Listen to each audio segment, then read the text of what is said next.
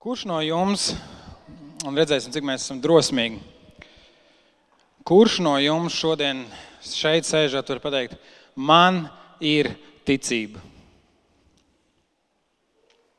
Ir, ir, ir. Māči, māči, nekautrēties, tas ļoti labi. Ļoti labi. Tas ir brīnišķīgi.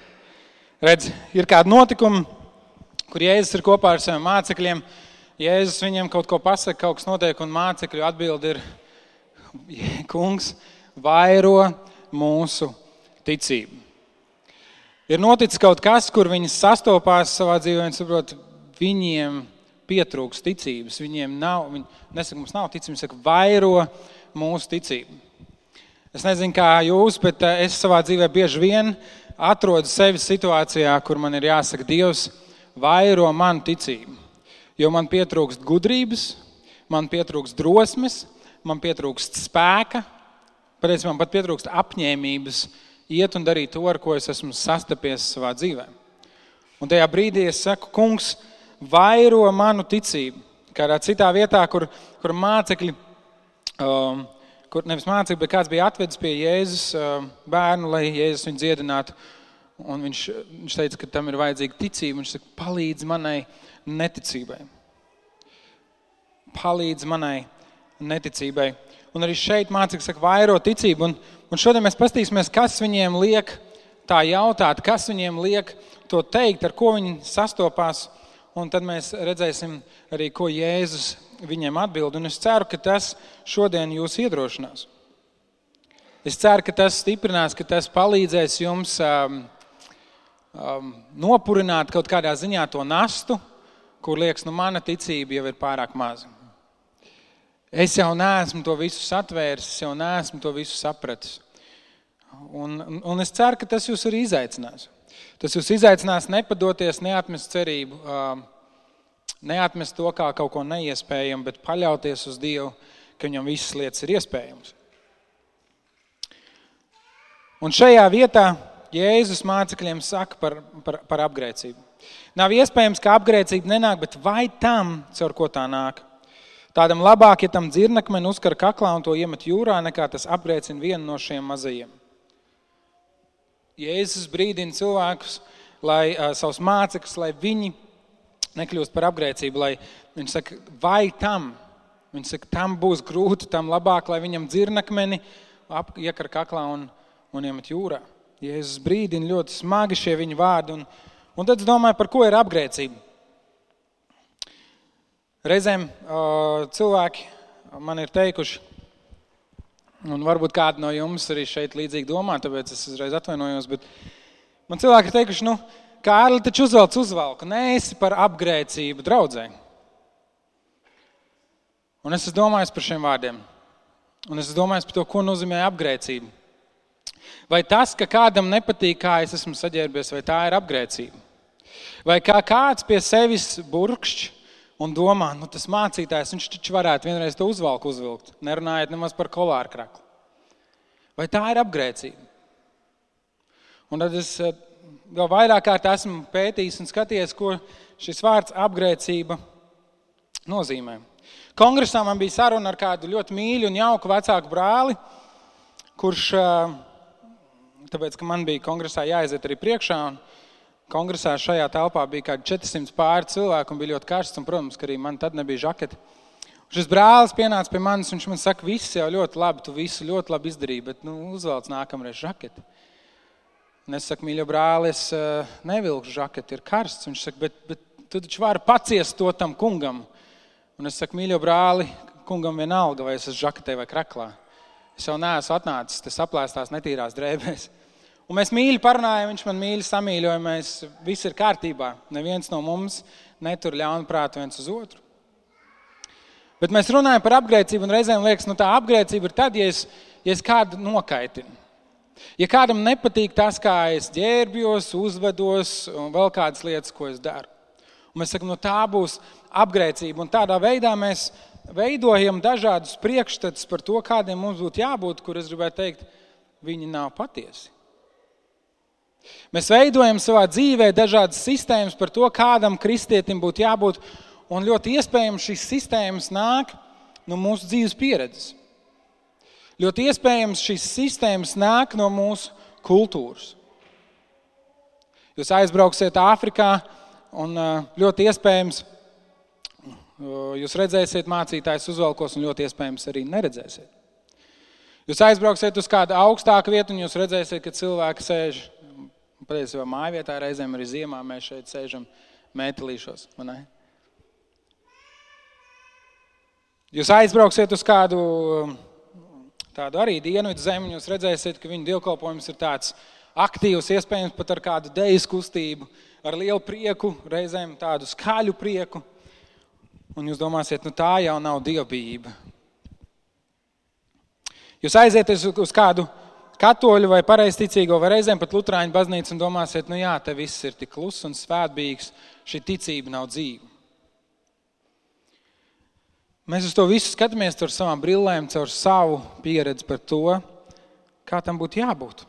Un, ja kaut kas nesaskan ar, um, ar to, kā mums liekas, kā būtu jābūt, mēs sakām, bet tā nevar. Un, un tad reizē mums liekas, nu, ja viņš tā dara, tad tā ir apgrēcība man. Un mēs sākam mēģināt bīdīt visus pēc, pēc, pēc saviem ieskatiem, pēc tā, kā mums liekas, kā būtu pareizi. Bet šis, šis, šis vārds apgrēcība patiesībā ir daudz, daudz nopietnāks. No Bībeles konteksta mēs redzam, ka tas vārds nozīmē, ka mēs kādam liekam šķērsli viņa attiecībās ar Dievu. Ka mēs nostājamies priekšā kādam, lai viņš varētu ticēt. Ka mēs velkam kādu prom no tā dieva nodoma, kas viņa dzīvē ir paredzēts. Mateja Vangelijas 16. nodaļā Jēzus Pēterim saka šādus vārdus: Atkāpies no manis, Sātana! tu man esi par apgrēcību. Tu nedomā pēc dieva, bet pēc cilvēka prāta. Jēzus saka, Pēter, tu man esi par apgrēcību, vai tad Jēzus grēkoja? Mēs zinām, ka nē. Tas, ko Jēzus saka, Pēter, tu domā pēc cilvēka prāta, tu mani velc prom no tā, ko Dievs grib, lai es daru. Reizēm mēs esam ar mieru, mīrā, mīļā miera labad klusēt un neko neteikt. Domāt par savām izveidotajām robežām un kastītēm, lai tik mums nebūtu jāiesaistās kādās grūtās sarunās. Tomēr mēs redzam, ka ir situācijas, kur, kur mēs dreifējam prom no tā, ko Dievs vēlas, lai mēs darām. Un Jēzus saka, tā ir apgrēcība. Jēzus saka, tā ir apgrēcība. Viņš saka, tam, kurš apgrēcina vienu no šiem mazajiem, būtu labāk, ja viņam pieliktu dzirnakmeni un iemestu jūrā. Mēs varam domāt par savu dzīvi un cik bieži mēs esam izvēlējušies domājuši pēc cilvēka prāta, nevis pēc dieva prāta. Cik bieži mēs esam runājuši cilvēkiem, teikuši, dari tā, vai dari šā, vai tev vajadzētu darīt tā, un tev vajadzētu uzvesties tā, tāpēc ka tas ir mans prāts. Tāpēc, ka man tā patīk, tāpēc, ka man tā gribās, tāpēc, ka tā ir mana tradīcija. Nevis tas, ko saka Dievs. Vēstulē romiešiem Pāvils raksta 14. nodaļā, tādēļ netiesāsim vairs citu citu, bet labāk apņemieties nelikt brālim ceļā šķēršļus vai būt viņam par piedauzību.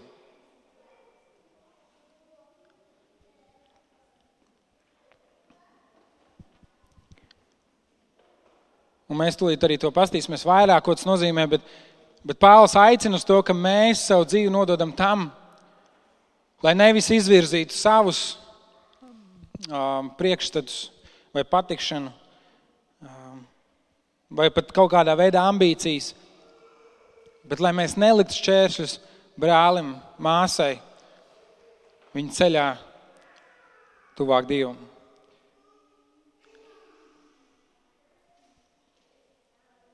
Šis vārds apgrēcība ir kaut kas tāds, kas, kas, kas maina um, kursu, maina dzīves kursu. Patiesībā par, par pašu Jēzu pirmajā vēstulē korintiešiem Pāvils raksta, ka viņš, ka Jēzus jūdiem ir piedauzība un pagāniem muļķība. Bet aicinātiem, gan jūdiem, gan grieķiem, Kristus ir Dieva spēks un Dieva gudrība. Jēzus tavā dzīvē, tad, kad tu ieraugi to, kas viņš ir, viņš būs vai nu šķērslis, vai nu pamatakmens. Vai nu kaut kas, aiz kā tu paklupsi, vai kaut kas, uz kā tu savu dzīvi varēsi būvēt. Tu vairs nevari vienkārši turpināt iet taisni, tā kā tu dzīvoji tajā brīdī, kad tu sastopies ar Jēzu. Un šis pats vārds tiek lietots - apgrēcība, piedauzība.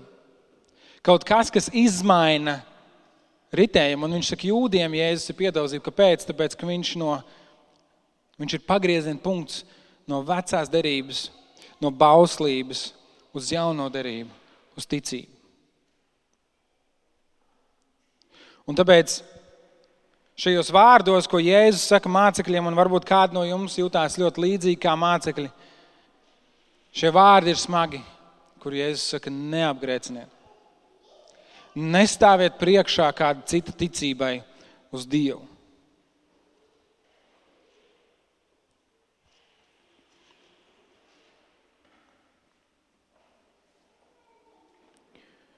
Un tad Jēzus turpina, un viņš saka, pielūkojiet, pielūkojiet. Šis vārds ir tāds tā kā uzmanību, pielūkojiet. Šis tāds vārds, kas uzreiz liek klausīties, kas būs tālāk. Lūkas evanģēlīja 21. nodaļā, un Lūkam patīk šo vārdu lietu. Viņš saka, piesargieties, ka jūsu sirdis nenotrulinās dzerot un plītējot un dzīves rūpestos, un tā diena nepārsteidz jūs pēkšņi kā slasts. Saka, pielūkojiet, piesargieties, esiet nomodā, esiet gatavi. Tad, kad jūs sportojat, reka mūsu jiu-jitsu aizmugurē noteikti zinās. Jums visu laiku jābūt gataviem pielūkojiet. Ja tu pazaudē modrību, to es uz lāpstiņā, vai ne? Tā ir. Pajautājiet viņiem pēc tam, ko tas nozīmē. Sportā ja tā ir vieglatlētika, mums te bija kāda, kas skrēja maratonu, mēs tikko šodien runājām, zinu, kā man darīja skrēja. Tu gaidi starta signālu, pielūkojiet, ja tu nokavēsi, tu zaudēsi vērtīgas sekundes. Pielūkojiet, esiet nomodā. Šis vārds nozīmē tādu stingru pieķeršanos, apstuļu darbu grāmatā atkal Lūka. Lūkam patīk šo vārdu lietot. Ļaudis viņam bija pieķērušies, tādēļ, ka viņš jau ilgāku laiku tos bija apstulbinājis ar savu buršanu. Runa ir par kādu um, burvi, kurš, um, kurš bija hipnotizējis savā veidā cilvēku sev apkārt, un tāpēc viņi viņam bija pieķērušies. Šis vārds pieķērušies, ka viņi bija tādi, kurus skatījās tikai uz viņu un darīja to, ko viņš teica, ka bija jādara. Viņi bija koncentrējušies, viņi pielūkoja to, ko šis burvis darīs. Otrā vēstule Timotejam, trešā nodaļa. Tāpat arī diekonijā būt cienīgiem, viņi nedrīkst būt divkosīgi, nodoties dzeršanai un negodīgai mantas raušanai. Šis vārds, kas, kas savā ziņā ir, ir saistīts ar atkarību, pielūkojiet. Vēl viens smags vārds, ko Jēzus saka saviem mācekļiem. Pielūkojiet, esiet atkarīgi, esat nodūšies, nenovērsiet acis no tā, ko es jums tūlīt teikšu. Jūs esat gatavi dzirdēt, kas tas ir? No kā mums jā, mēs nedrīkst novērst acis? Piedodiet cits citam. Piedodiet cits citam. Un pat ja septiņas reizes šodien kāds pret tevi grēko un nāk lūgt atdošanu, piedodiet cits citam. Jēzus saka, pielūkojiet, ja tavs brālis grēko, norai viņu, un ja viņš nožēlo, piedod viņam. Pielūkojiet.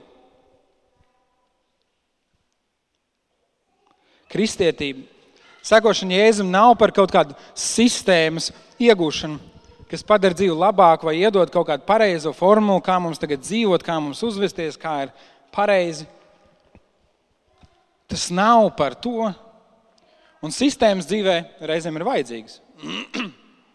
Ritms un grafiks, un tiem, kuriem ir bērni, ceļš mazbērni, jūs zinat, ko tas nozīmē. Ir vajadzīgs, kā māja teikt, protokols. Ne? Ir vajadzīgs zināt, ko mēs darām, bet kristietība nav par to. kristietība ir par to, ka mēs dzīvojam dzīvi kopā ar citiem cilvēkiem, kas arī grēko. Kas arī grēko.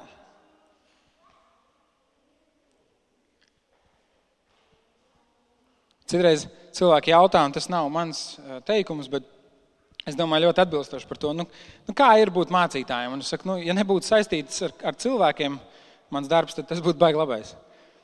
Tāpēc, ka cilvēki visu laiku grēko. Cilvēki ir neusticami, cilvēki kļūdās, cilvēkiem ir problēmas, cilvēki pārsteidzās, cilvēki pārreikinās, cilvēki grib eh, kaut kādu savu variantu, cilvēki grib eh, doties vienā virzienā, kaut gan daudz ir runājis, ka mēs dodamies citā virzienā un tā tālāk dzīvot kopā ar cilvēkiem ir sarežģīti. Cilvēki, kuri domā savādāk nekā es. Cilvēki, kur uzvedās savādāk nekā es, cilvēki, kur nāk no, no citādas ģimenes, cilvēki nāk galā no citādas kultūras, cilvēki ar dažādām gaumēm. Ir ārkārtīgi sarežģīti ar šādiem cilvēkiem dzīvot kopā. Un Dievs ir izdomājis, ka tieši tādā veidā viņa valstība darbosies šeit uz zemes. Viņš savāks visus šos cilvēkus vienā telpā, nu, šajā gadījumā māja vieta, citā gadījumā cita, cita draudzene. Viņa teiks, jūs tagad esat mana ģimene, jūs tagad esat mana miesa, jūs esat valstība šeit uz zemes. Tādā veidā es atklāšu sevi un parādīšu sevi. Un tāpēc, ja es saku, pielūkojiet, esiet nomodā, esat koncentrējušies uz to, ka tad, ja jūs brālis vai māsas grēko, jūs pamāciet viņu, norājiet viņu. Un nevis vienkārši pakritiet pirkstu un sakiet, ah, oh, kāds tu briesmīgs, kā tu uzvedies. Aizej pārģērbies un tad nāc atpakaļ. Aizej savāc savu dzīvi, sakārto to, tiec galā ar tām problēmām, kas tev ir, un tad nāc atpakaļ. Nē, nē. Todies pie sava brāļa vai māsas un saka, klausies. Tāpēc, ka Jēzus man teica, pielūkojiet. Es esmu pamanījis kaut ko tavā dzīvē, kas man šķiet, nav saskaņā ar Dieva vārdu. Es esmu pamanījis kaut ko tavā dzīvē, kas man šķiet, tevi netuvina Dievam, bet attālina. Tāpēc, ka Jēzus man teica, būt nomodā par tevi. Es esmu pamanījis kaut ko, kas tavā dzīvē nav saskaņā ar to, kas rakstīts Bībelē, nav saskaņā ar tavu ticību. Kā es tev varu palīdzēt? Tam tikt pāri. Un, ja tas ir kaut kas pret tevi un tavs brālis nožēl, piedod viņam. Šīs divas darbības, kur mēs ņemam šo soli un speram, un uzdrīkstamies un mācāmies, un mēs, latvieši, to ļoti slikti mākam darīt. Es domāju, ka mūsu draugiem, amerikāņiem, ar to izdodas nedaudz labāk. Nezinu, kā ir citām kultūrām, bet mums, latviešiem, ar to ir liels problēmas.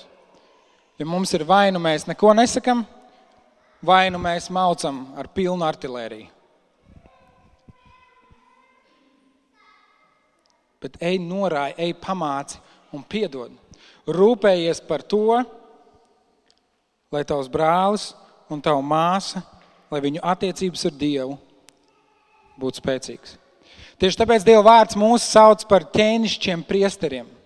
Mūsu visus, nevis mācītājus, nevis kalpotājus, garīdznieks, bet mūsu visus draugus viņš sauc par ķēnišķiem priesteriem. Kas ir priesteru uzdevums?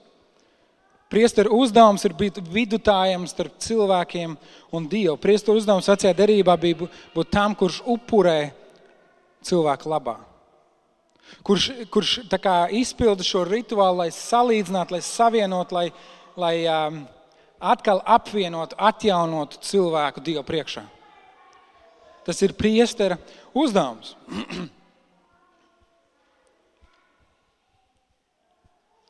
Un Bībele, Pētera vēstulē, saka, mēs esam ķēnišķi priesteri. Tas ir mans un tavs uzdevums kā kristiešiem. Palīdzēt viens otram būt kopā ar Dievu. Tas ir mans un tavs uzdevums, un Jēzus saka, pielūkojiet, ka jūs tā darat. Pielūkojiet, ka jūs tā darat. Nevis aiziet, pasakiet mācītājiem, aizsūtiet viņiem ziņu, pasakiet, jā, tu zini, es redzēju, tur tas un tas bija tur un tur, vai darīja to un to. Bet tas ir tavs uzdevums rūpēties rūpēties vienam par otru. Tas, kā tas tradicionāli ir bijis, un mēs arī draudzē esam par to runājuši gan pilnspulcēs, gan padomus sēdēs, arī pēdējā padomus sēdē runājām par to, ka mācītājs ir draudzes gans. Un tā ir. Mācītāja uzdevums ir rūpēties par to, lai draudzene kopumā tuvotos Dievam. Bet mēs arī zinām, ka Dieva vārdā ir teikts, ka ir dažādas dāvanas. Vēstule epizēšiem, 4. nodaļa, 11. 12. pāns ir apstuļu skolotājs sludināta. Un nevienam cilvēkam, tā skaitā man, nav visas šīs. un patiesībā sakot, būt ganam, būt priesterim, būt tam, kurš rūpējās par cilvēkiem, nav mana stiprā puse. Tas man negadās dabiski. Mīļā draudzene, mēs nonāksim vienā brīdī pie jautājuma, vai nu mēs sākam rūpēties viens par otru, vai arī meklējam jaunu mācītāju. Un to es nesaku tā, kā būtu apvainojies, tagad meklējam jaunu mācītāju. Tiešām nē. Es ļoti labi apzinos savas spēcīgās puses un savas vājās puses. Tieši tāpēc mēs padomē esam runājuši par to, kā mēs varam nodrošināt, lai mūsu draudzē mēs viens par otru rūpētos. Tieši tāpēc, lai kā mums iet ar šīm kopienām, mēs joprojām runājam par to, ka viņas ir ārkārtīgi svarīgas. Tāpēc tā ir vide, kur mēs viens par otru varam rūpēties. Mēs varam būt šie ķēnišķie priesteri, kur viens otru pamudina uz ticību Dievam. Un tas nav par to, ka es gribu vai negribu, vai spēju vai nespēju. Tas ir par to, kur Jēzus saka, pielūkojiet. Pielūkojiet. Esiet nomodā, esiet gluži kā atkarīgi no tā, ka jūs rūpējaties viens par otru. No mīlestības jūsu starpā pateiks, ka jūs esat mani mācekļi. Nevis no tā, cik spēcīga būs jūsu organizācija, nevis no tā, cik spēcīgs būs jūsu mācītājs, cik labi viņš sludinās vai cik mīloši viņš apciemos cilvēkus, bet no mīlestības jūsu starpā. Un tieši tāpēc Dieva vārds saka, pielūkojiet. Mīļā, daudz tas ir mūsu uzdevums. Pielūkot, rūpēties vienam par otru, palīdzēt viens otram, skatīties uz Dievu, tuvoties Viņam, atteikties no grēka. Tad ir šīs divas lietas, ko Jēzus pasaka saviem mācekļiem. Viņš saka, pirmkārt, neapgrēciniet, nestājieties ceļā citu ticībai uz Dievu. Un otrkārt, rūpējieties par to, lai viņi šo ceļu iet rūpējieties viens par otru. Un, ja tā laikā jums sanāk vienam otru sāpināt un vienam pret otru grēkot, piedodiet, un piedodiet, un piedodiet, un piedodiet. Kāda ir mācekļu reakcija uz to? Dievs, kurš to spēj? Tad, kad es to lasu, gatavojoties, man liekas, Dievs, tev ir jā, jāaicina kāds cits. Kāds cits, kurš jūt cilvēkus labāk nekā es, kāds cits, kurš uh, ir mīlošāks savā runā, kāds cits, kurš labāk māk plānot laiku, kurš drosmīgāk paņem telefonu rokā un piezvana uh, draudzes cilvēkiem. Tajā brīdī es sēžu un saku, Dievs, vairo manu ticību, jo es nespēju tā dzīvot. Es paskatos uz to, ko Jēzus saka, kādai jābūt draudzēji, un es saprotu, nav variantu. Varbūt kāds no jums arī šorīt sēž, klausās to, ko es saku, un saka, nav variantu. Ja tāda ir Jēzus draudzība, ja tāda ir ticība, ja tādas ir Jēzus prasības, nav variantu. Es knapi tieku ar savu dzīvi galā, kā lai es vēl palīdzu kādam citam. Un tieši tāda pati ir mācekļu reakcija. Viņi saka, Jēzu, vairo mūsu ticību. Mēs nevaram paši savā spēkā izdarīt to, ko tu mums prasi. Vairo mūsu ticību. Un ejot cauri dzīvē un sastopoties ar grēku, sastopoties ar to, ka mums neizdodas, sastopoties ne tikai ar citu cilvēku grēku pret mums, kas mūs sāpina un bieži ievaino, bet sastopoties arī ar savu grēku. Reizēm ir kāds gadījums, kāda saruna, kādas lietas, un, un, un tas man tik sāpīgs ceļš, jo, jo es ieraugu un es domāju, es nevarēju iedomāties, ka es varu būt tik ļauns. Gal galā es taču esmu mācītājs. Es domāju, ka tas kaut ko nodrošina tavā dzīvē. Izrādās, ka manā sirdī, manā dzīvē vēl ir kāds tumšums. Es nevarēju iedomāties, ka es esmu tik ļauns, nevarēju iedomāties, ka es spēju tā grēkot. Es zinu, ka visi citi ir grēcinieki, protams, mēs visi to zinām. Ne? Visi citi ir grēcinieki, to mēs labi saprotam, bet mēs. Es nevarēju iedomāties, ka arī es esmu grēcinieks. Un tajā brīdī mēs zaudējam ticību. Mēs zaudējam ticību, ka es varu mainīties. Mēs zaudējam ticību, ka mēs spējam dzīvot aicinājumu cienīgi. Ka mēs spējam dzīvot tā, kā Dievs mums ir teicis. Mēs zaudējam ticību um, citiem. Kad mēs redzam, ka mūs tik bieži sāpina, ka pret mums tik bieži slikti izturās, cilvēki, kuri apgalvo, ka viņi ir kristieši, kuriem slavē Dievu, ceļot rokas gaisā, varbūt arī neceļ, mēs esam baptisti. Mēs saprotam, ka šie cilvēki grēko mūsu sāpina, mēs zaudējam ticību tam, ka var būt patiesas izmaiņas mūsu dzīvē. Mēs zaudējam ticību tam, ka dzīvojot pēc Dieva plāna, ka darot to, kas ir labs un pareizs, darot to, kas Dievam ir svarīgs, un nedarot to, kas Dievam, ko Dievs necieš, kas Dievam sāp ka, ka mēs tiekam atalgoti. Mēs zaudējam ticību, ka būt kristietim un dzīvot kristīgu dzīvi, sakot Jēzum, ka tas ir tā vērts. Mācekļi saka, vairo mūsu ticību. Un, ja es atbildu, ja jums būtu ticība, kā sīnepi graudiņa, es domāju, mācekļi ir izmisumā. Es esmu izmisumā. Un, ja es atbildu, ja vien tev būtu kaut bišķiņa, bišķiņa ticība, sīnepju graudiņš, kurš no jums zina, cik liels ir sīnepju graudiņš? Maziņš, ne? Iedomājieties, ka Jēzus saka, Vācis saka, vairo mums ticību, un Jēzus saka, jums pat sīnepju graudiņa ticība nav. Tu liekas, Jēzus, tu esi vispār neiejūtīgs. Es tikko stāstīju par to, cik grūti man ir noticēt, cik grūti man tajā dzīvot, un tu man saki, man tik, tik vien vajag, un tā paša man nav. Un tas ir tas, kā reizē mēs lasām šo līdzību par, par sīnepi graudiņu. Bet tad ir vērts atkal paskatīties uz šo vārdu ticību. Ticība nozīmē uzticēšanās, nodošanās, nevis mentāls vingrinājums tam par to, ka es zinu, ka kaut kas ir, ko es nevaru pierādīt, bet par to, ka es uzticos kādam ka es nododos kaut kam, ka es ielieku savu kapitālu. Ja. Man ir ticība, ka tas strādās. Es uzticos, es savu dzīves kapitālu tajā ieguldu. Patiesībā, ja mēs runājam par evaņģēlīju, tas nozīmē, ka es visu savu dzīves kapitālu nolieku pie Jēzus kājām. Visu, kas man ir. Bieži vien gan tur nekā nav, mēs esam bankrotējuši. Garīgi mēs esam bankrotējuši Dievu priekšā, un tomēr visas savas tiesības, visas parakstiesības, visus zīmogus par savu dzīvi, visu mēs uzticam Dievam. Mēs nododam. Un mēs to izdarām nevis vienreiz, bet mēs to darām visu laiku. Mēs ļaujam tam tur būt.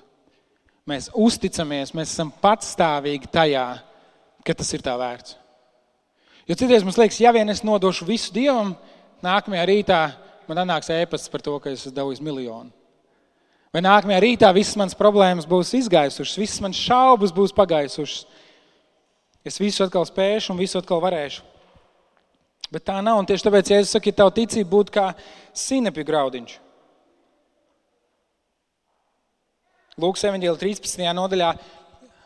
Um, Lūk, jau rakstīja, Jēzus jau runāja par šo sinepju graudiņu.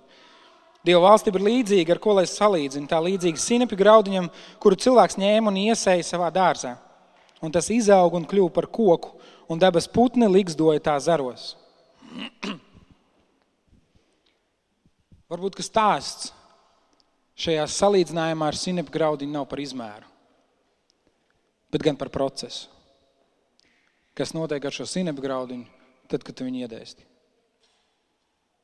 Tas nav par izmēru. Tas ir par procesu. Ja tava ticība būtu kā sinepgraudiņš, kuru tu iedēsti, kur no jums jau ir kaut ko šajā pavasarī iedēstījuši, iestādījuši? Tur Oskars aizmugurē ir izauga jau. Ir jau bišķiņa, ja? bet augļi vēl nav, es pieļauju. À, zālīt, nu labi, zālīta ir augļi. Bet mēs visi zinām, ja tu kaut ko iestādi, ka nav tā, ka tu uzreiz tur iestādi, uzlēji, uzsmidzināji, varbūt pateici kādu lūkšanu, ir gatavs. Ja? Tas ir process. Tas ir augšanas process, bieži vien ilgs process, kur ir jārūpējās, kur ir jāaplaist, kur ir jāmēslo.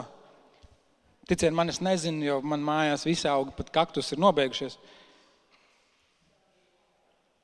Bet, bet tas nav par izmēru. Jēzus to nesaka, lai nokauninātu mācekļus par to, ka viņu ticība nav pat tik liela kā sinepa graudiņš. Viņš to saka par šo procesu. Ja tu sēdi un skaties, kā kaut kas aug, tad tev liekas, ka tas ir ārkārtīgi lēni. Nu, kurš no jums iestādīs kaut ko, apsēžās, paceļ kājas augšā un tagad paņem popkornu un saka, nu, redzēsim, ja? kā izaug. Jūs tā varat darīt. Jūs nepamanīsiet atšķirību.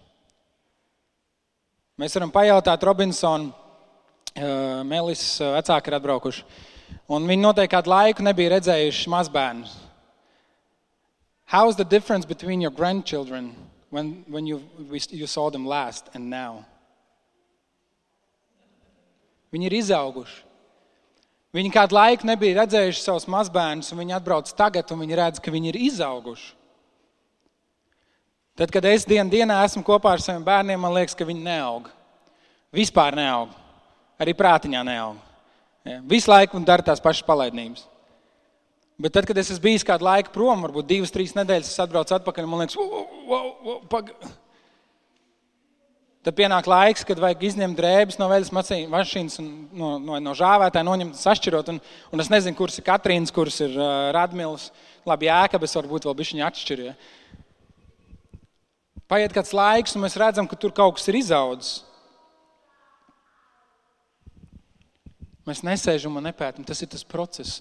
Ja vien jūsu ticība būtu kā šis sinepa graudiņš, kur jūs iestādat kaut ko un jūs ļaujat tam augt, un jūs rūpējaties par to, un jūs nesagaidat rezultātus uzreiz. Un tad Jēzus turpina runāt par kalpiem. Kad es to lasīju, man liekas, labi, līdz šim es apmēram saprotu. Līdz šim man tā, tā, tā loģika, kā šis viss sajiet kopā, liekas diezgan labi. Bet kāpēc tu tagad runā par kalpiem? Pēkšņi liekas, tur ir kaut ko lūkas salicis ne, tā, ne tādā secībā. Jo Jēzus saka, turpinot šo pašu atbildi par šo ticību, viņš saka, kurš no jums, kuram ir kalpi, un mums vairs nav kalpu, nevienam, bet, bet kurš no jums, kuram ir kalpi, Tad, kad kalps būs strādājis dārzā un darījis savu darbu, un ienāks iekšā, un jūs te nu, apsēdies, tu esi nu, piekus, es tev uztaisīšu paēst. Nē, kalps ienāks pēc smaga darba, un viņš joprojām turpinās darbu, sagatavojot ēdienu savam saimniekam, savam priekšniekam. Un tad, kad viņš būs sagatavojis ēdienu priekšniekam, viss būs izdarīts, tad viņš pats varēs paēst.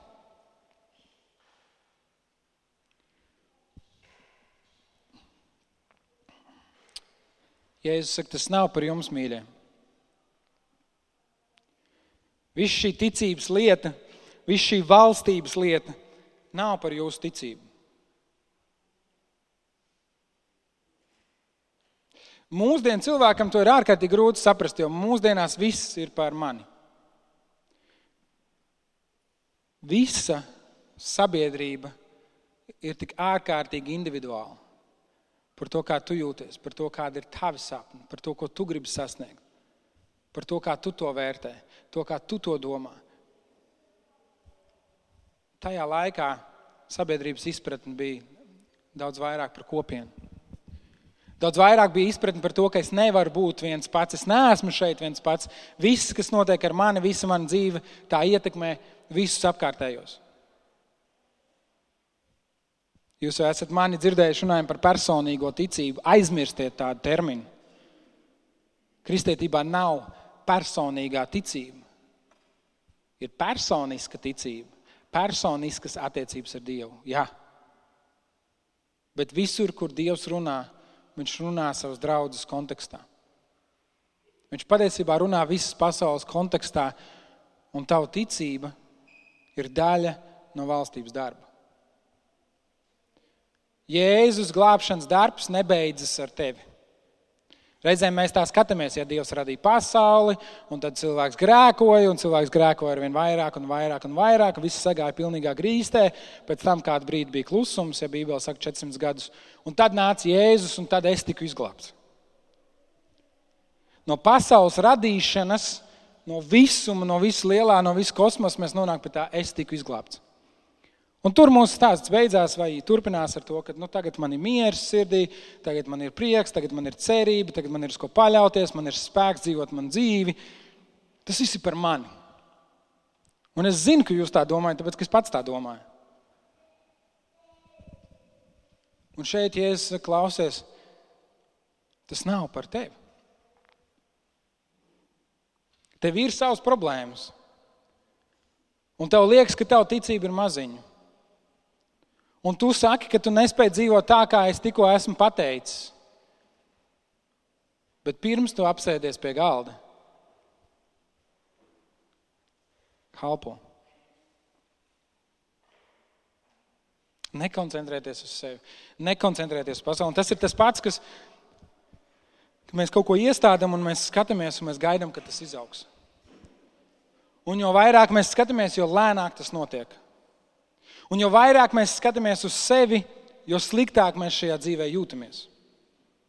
Un es saprotu, ka ir posms dzīvē, kad tev ir jāparūpējas par sevi.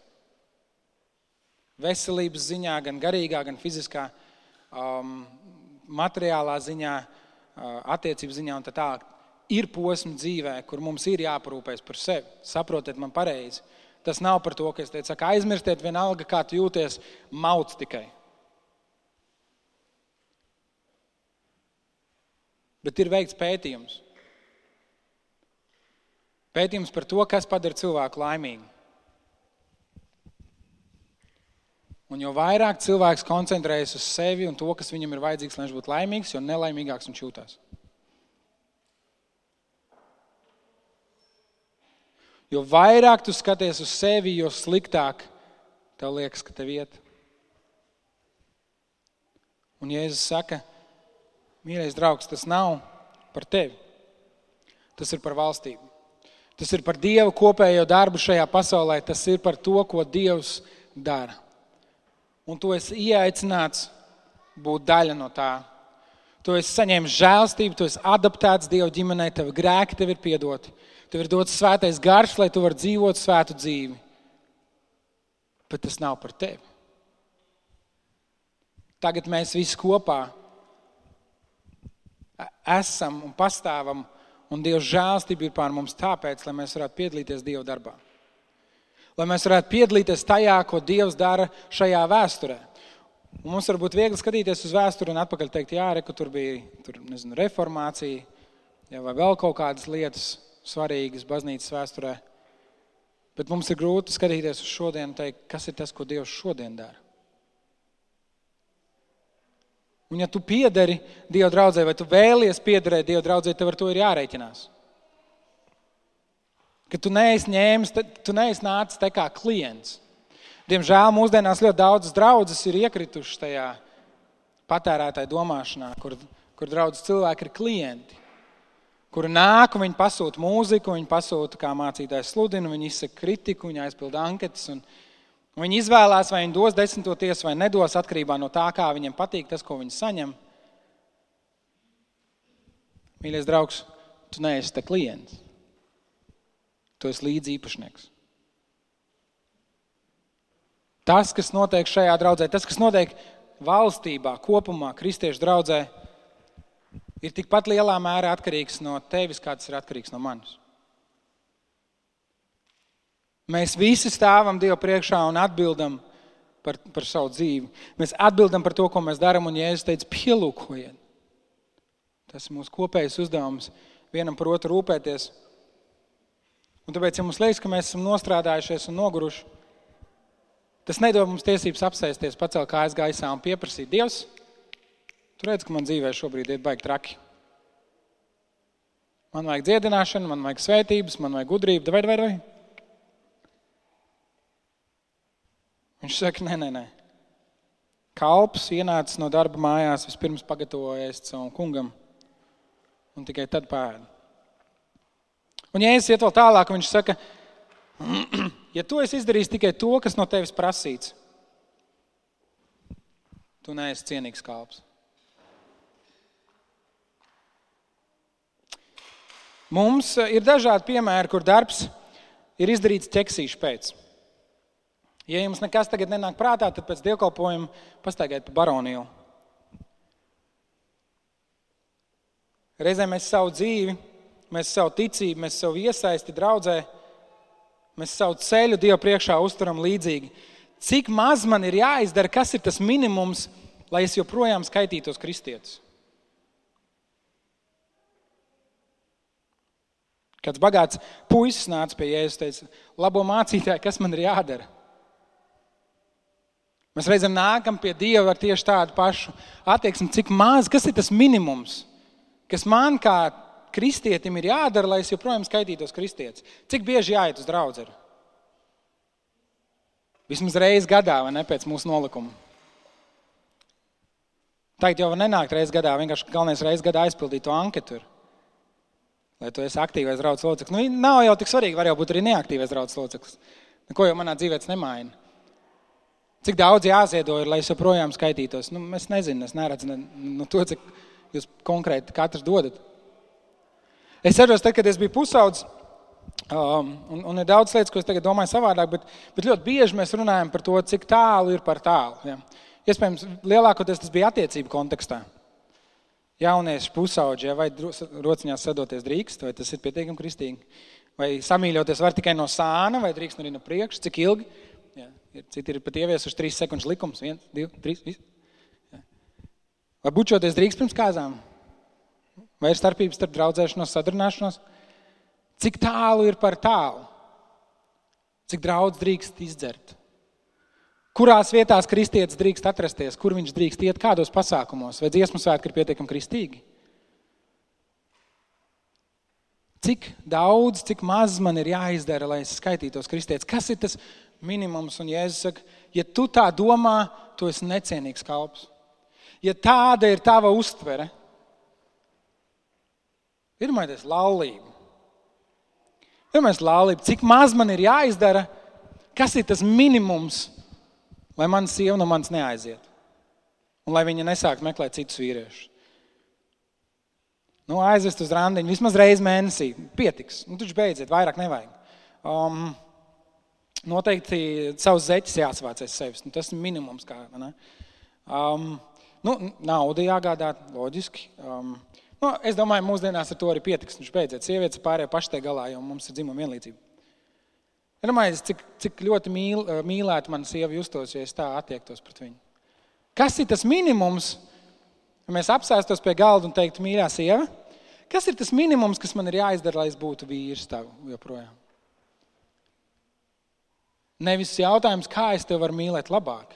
Kā es varu būt labāks vīrs, kā es varu būt labāks tēvs, kā es varu tev palīdzēt ticēt uz Dievu, kā es varu tev vairāk iepriecināt, bet kas ir tas minimums, kas ir jāizdara?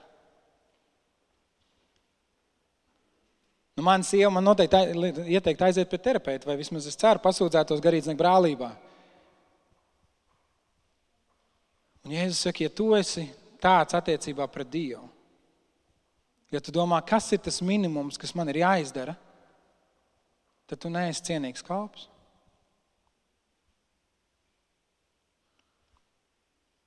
Un atcerieties, kādā kontekstā Jēzus to saka. Kas bija tas mācekļu jautājums? Kas bija tas, ar ko mācekļi netika galā? Tās bija attiecības. Es jau visu laiku tam cilvēkam mēģinu stāstīt par Dievu, bet viņš neklausās. Dievs, vai es drīkstu beigt? Es jau visu laiku mīlu šo cilvēku un rūpējos, bet man liekas, ka viņš man izmanto Dievs, vai, vai drīkst beigt? Es jau visu laiku piedodu tam cilvēkam, viņš atkal un atkal man sāpina Dievs, vai es drīkst beidzot uz viņu dusmoties un pasūtīt viņu trīs mājas tālāk? Es visu laiku jau dodu savu desmito tiesu, bet es redzu, ka pārējie to nedara. Dievs, vai es drīkstu beigt maksāt un ieguldīt kaut kur citur, kur ir lielāka jēga?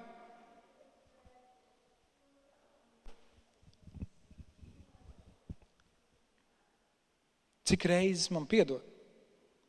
Kas ir tas minimums, kas man ir jāizpilda, lai es Dievu priekšā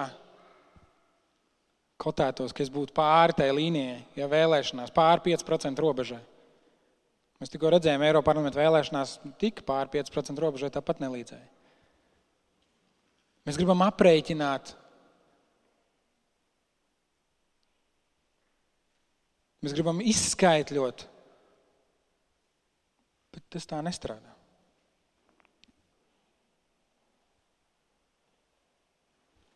Ja man kaut kas patiesi rūp, tad es neizdaru minimumu. Es izdaru no sevis labāko, ko es tajā brīdī varu izdarīt. Ja man kaut kas patiesi rūpes, es tik viegli nepadodos, es pacietīgi gaidu un uzcītīgi darbojos šīs lietas labā. Es uzticos, pat tad, ja es nezinu rezultātu, es uzticos un ceru, ka, ka tur būs labs rezultāts. Un tā ir tāda ticība, kur Dievs vēlas redzēt savos mācekļos. Ko Dievs vēlas redzēt mūsos, ticība, kas nav norūpējusies tikai par sevi. Ticība, kas nedomā tikai par, par to, kā, kā, ko es saņemu no tā, kā tas man liek justies, kāda ir mana pārliecība. Bet ticība, kas ir nomodā, kas ir fokusējusies uz apkārtējiem. Ticība, kuru saprotu, es neesmu šajā viens un es nedrīkstu iet tālāk arī viens, bet man ir apkārt citi cilvēki. Ticība, kas neapstājas pie grūtībām. Ticība, kas pacietīgi sagaida rezultātus, kurus sagaida, ka tā mazā sēkliņa izaug. Kas nemēģina nosvērt minimumu, kas ir tas mazākais, ko es varu dot, bet gatavs darīt visu. Tieši tāpēc arī tam bagātam jauneklim, kurš nāca pie Jēzus, Jēzus teica, ej un pārdod visus, kas tev ir. Jēzum nauda nebija vajadzīga, ticiet man, Dievam ir visas šī pasaules nauda. Bet viņam ir vajadzīgs saprast un redzēt, un lai tu pats sev pierādi, kur ir tavs sirds. Kur ir tavs sirds?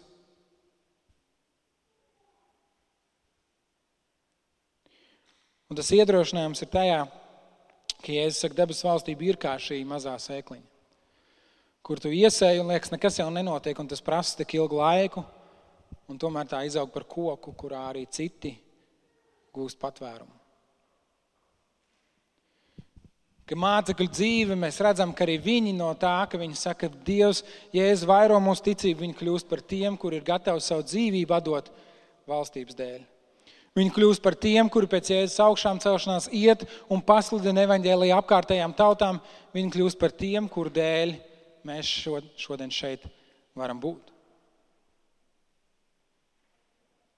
Šie paši mācekļi, kuri ne, kuri, kuri, jē, kuriem Jēzus vārdi likās par smagu un kur teica, Dievs, palīdz manai neticībai, vairo manu ticību, ir tie paši mācekļi, kurus mēs saucam par, par draudzes pamatlicējiem. Un tas, es ceru, ka ir iedrošinājums priekš tevis. Ka tava mazā ticība un tava nespēja un tavs sauciens uz Dievu, Dievs vairo man ticību.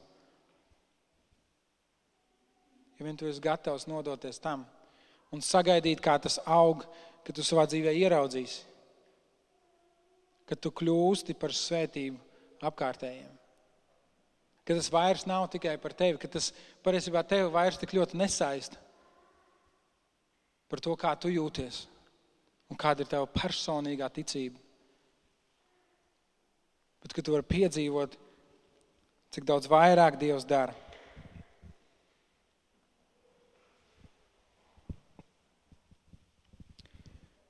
Mīļais debes Tēvs, es um, lūdzu šajā dienā par, par sevi. Arī man tik bieži vien liekas, ka man ticība nav pietiekami stipra, nav pietiekami liela, nav pietiekami pareiza. Man trūks gan spēka, gan gudrības, gan pacietības. Es lūdzu, ka es varētu būt tas, kurš pacietīgi sagaida, kā šī sinepi sēkla auga. Es lūdzu, ka es varētu būt tas, kurš um, neatmet ar roku, ka es varētu būt tas, kurš neskatās tikai uz sevi, bet, bet skatās uz apkārtējiem. Kungs, es lūdzu par, par mums kā par draugu. Ka mēs varētu būt tie, kuri ir nodevušies, kuri ir pieķērušies tam, lai palīdzētu viens otram augt, ka mēs varētu izdzīvot šo savu ķēnišķīgo priesteru aicinājumu.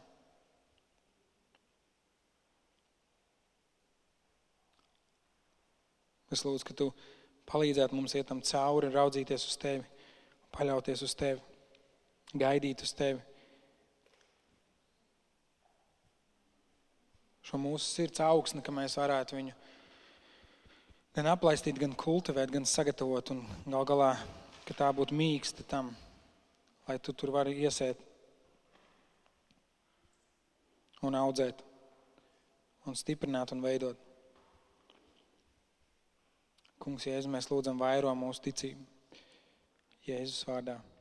Amen.